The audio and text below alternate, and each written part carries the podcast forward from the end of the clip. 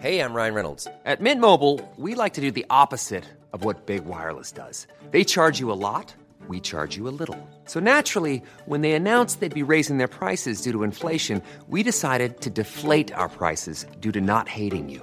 That's right. We're cutting the price of Mint Unlimited from $30 a month to just $15 a month. Give it a try at mintmobile.com slash switch. $45 upfront for three months plus taxes and fees. Promo rate for new customers for limited time. Unlimited more than 40 gigabytes per month. Slows. Full terms at mintmobile.com.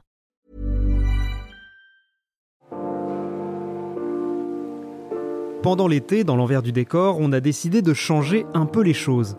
À la place des thématiques de fond sur le climat ou l'écosystème qui sont souvent les nôtres, on a décidé chaque semaine de répondre à une question précise que vous nous avez posée sur les vacances d'été et l'environnement.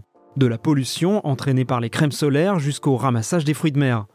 Un format plus court pour vous laisser écouter le bruit des vagues avant de reprendre nos épisodes normaux à la rentrée. I don't want you to be hopeful.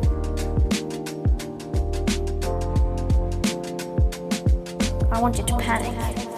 Mais avant tout, bonjour Grégory Rosière, chef du service science au HuffPost. Bonjour Mathieu Balu, journaliste scientifique au HuffPost. Alors, Alors quoi? C'était comment les vacances? Non mais tu vas pas me faire la blague à chaque fois quand même. Tu sais bien qu'on est bloqué dans ce studio, qu'on nous glisse des sandwichs sous la porte tous les jours. C'est vrai, ouais. C'est pour ça que c'est des panini d'ailleurs. hein. Sinon, ça passerait jamais, quoi. Et encore, heureusement que le studio est pas bien insonorisé, hein, sinon il y a rien qui passerait. Ouais, là, ça passe tout juste sous la porte comme ça, en glissant, quoi. Ouais, en tout cas tous les jours le même menu, le vieux panini 4 fromages, moi je commence à en avoir un peu marre, hein, ça fait long. Ouais, j'avoue.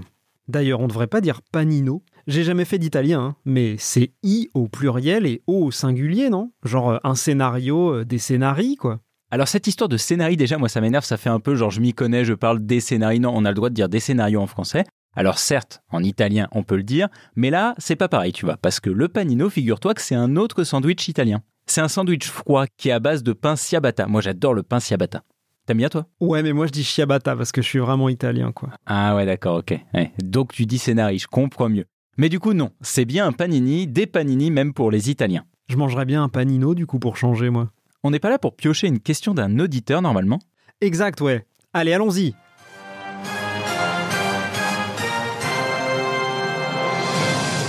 Alors, une question de Mario, qui habite à Florence. Ah ouais, donc tu fais plus aucun effort quoi, d'accord. Non mais laisse-moi lire la question là. Mario nous demande si les sandales méduses qu'il s'apprête à acheter à ses enfants pour qu'ils aillent batifoler dans les rochers, c'est une catastrophe environnementale. Alors moi je veux bien te répondre Mario, mais faudrait m'aider quand même.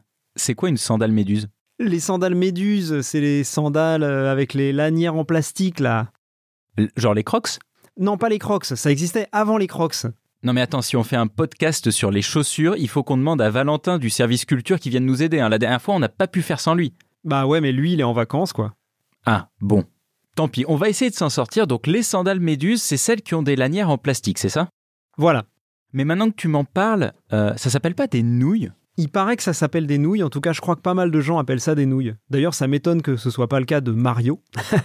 Pourquoi? Bah Mario, les nouilles Ah, ah ouais, d'accord. Bah oui. En tout cas, très bonne question, parce que t'as raison Greg, elles sont en plastique ces sandales. Et le plastique, il y en a déjà suffisamment dans les océans. Mais toutes les nouilles ne se valent pas. Il y a plastique et plastique. Ça me fait penser à un truc, est-ce que tu connais le bouquin Ecotopia? Pas du tout. Alors j'ai découvert ça totalement par hasard, je vous le conseille pour vos vacances. En fait c'est un livre qui a été écrit par un journaliste dans les années 70 aux États-Unis. Et ça essaye d'imaginer que la côte ouest des États-Unis a fait sécession et a créé un État écologique. Et c'est assez dingue parce qu'en fait, tout ce qu'ils font à l'époque, tout ce que le mec imagine dans les années 70, c'est ce qu'il y a dans les programmes des partis écologiques, c'est ce que demandent aussi les ONG aujourd'hui. Du coup, pourquoi je te parle de ça? C'est parce qu'il y a plein de types de plastique. En fait, ils fonctionnent beaucoup avec du plastique, mais du plastique biodégradable, voire même qui est fait à partir de, de matière, non pas de pétrole ou quoi, mais de matière animale, végétale et qui donc euh, fait partie du cycle terrestre. Mais il y a eu des développements là-dessus récents, et d'ailleurs, je me souviens qu'on avait fait un sujet il y a quelques années sur un plastique issu du calamar, d'ailleurs. Alors, c'est pas hyper sympa pour les amis des calamars, mais par contre, c'est très sympa pour les ennemis des ressources fossiles. Ouais, donc il y a différents types de plastique. Mais les nouilles, c'est en quel plastique? Est-ce que tu sais ça, Mathieu? Ben voilà, les nouilles en question, elles sont maintenant faites en PVC. Et je dis maintenant parce que la marque, elle a été relancée en 2016. En fait, la fameuse sandale, elle a été relancée en 2016. Avant, elle était faite dans un autre type de plastique plus polluant.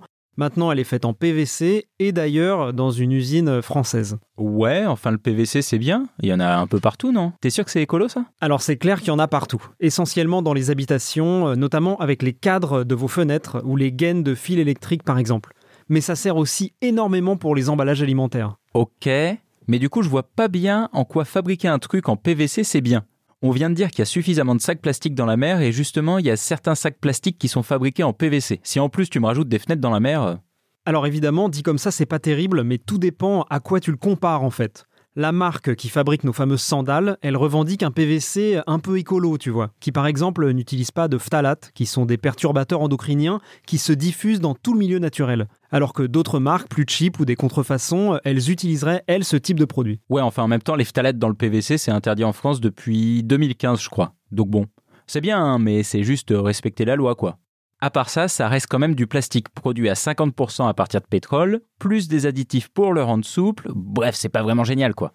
Et surtout, si on le brûle, bah ça dégage des substances très polluantes comme de l'acide chlorhydrique. Et bah c'est justement pour ça que la boîte qui fait les sandales Méduse, elle communique sur le côté recyclable de son PVC. On peut le récupérer à 100% plutôt que de le brûler pour le recycler par exemple en tuyau rigide. Ah bah voilà, ça a des méduses qui deviennent des fenêtres, moi j'adore. Ça c'est excellent.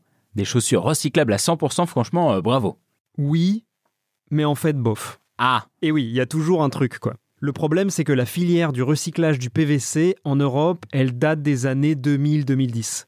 Il y a eu un gros effort de fait, hein, notamment pour recycler le PVC industriel, donc les cadres de fenêtres dont je parlais tout à l'heure. Mais bon, ça reste en construction quoi. attends, attends, tu me fais peur là. Euh, donc chaque année, il y a 6,5 millions de tonnes de PVC produites en Europe. Du coup, il y en a combien de recyclés de tonnes? Eh ben, si on regarde les chiffres du programme européen en charge du recyclage du PVC, c'est un peu moins de 800 000 tonnes recyclées par an. Ça fait autour de 12%, quoi. Ah ouais, c'est pas top. Hein. Eh ben non. Enfin, oui et non, parce que tu vois, en 2000, bah, c'était 0%, quoi. Donc il y a une vraie dynamique. On recycle de plus en plus le PVC et de mieux en mieux. Bon d'accord, mais qu'est-ce qu'on répond à Mario Bros du coup? Qui vaudrait mieux qu'il achète ses sandales en plastique dans 20 ans quand on recyclera plus Qu'il marche pieds nus et qu'il s'ouvre le pied sur des cailloux de la plage? C'est ça que tu veux?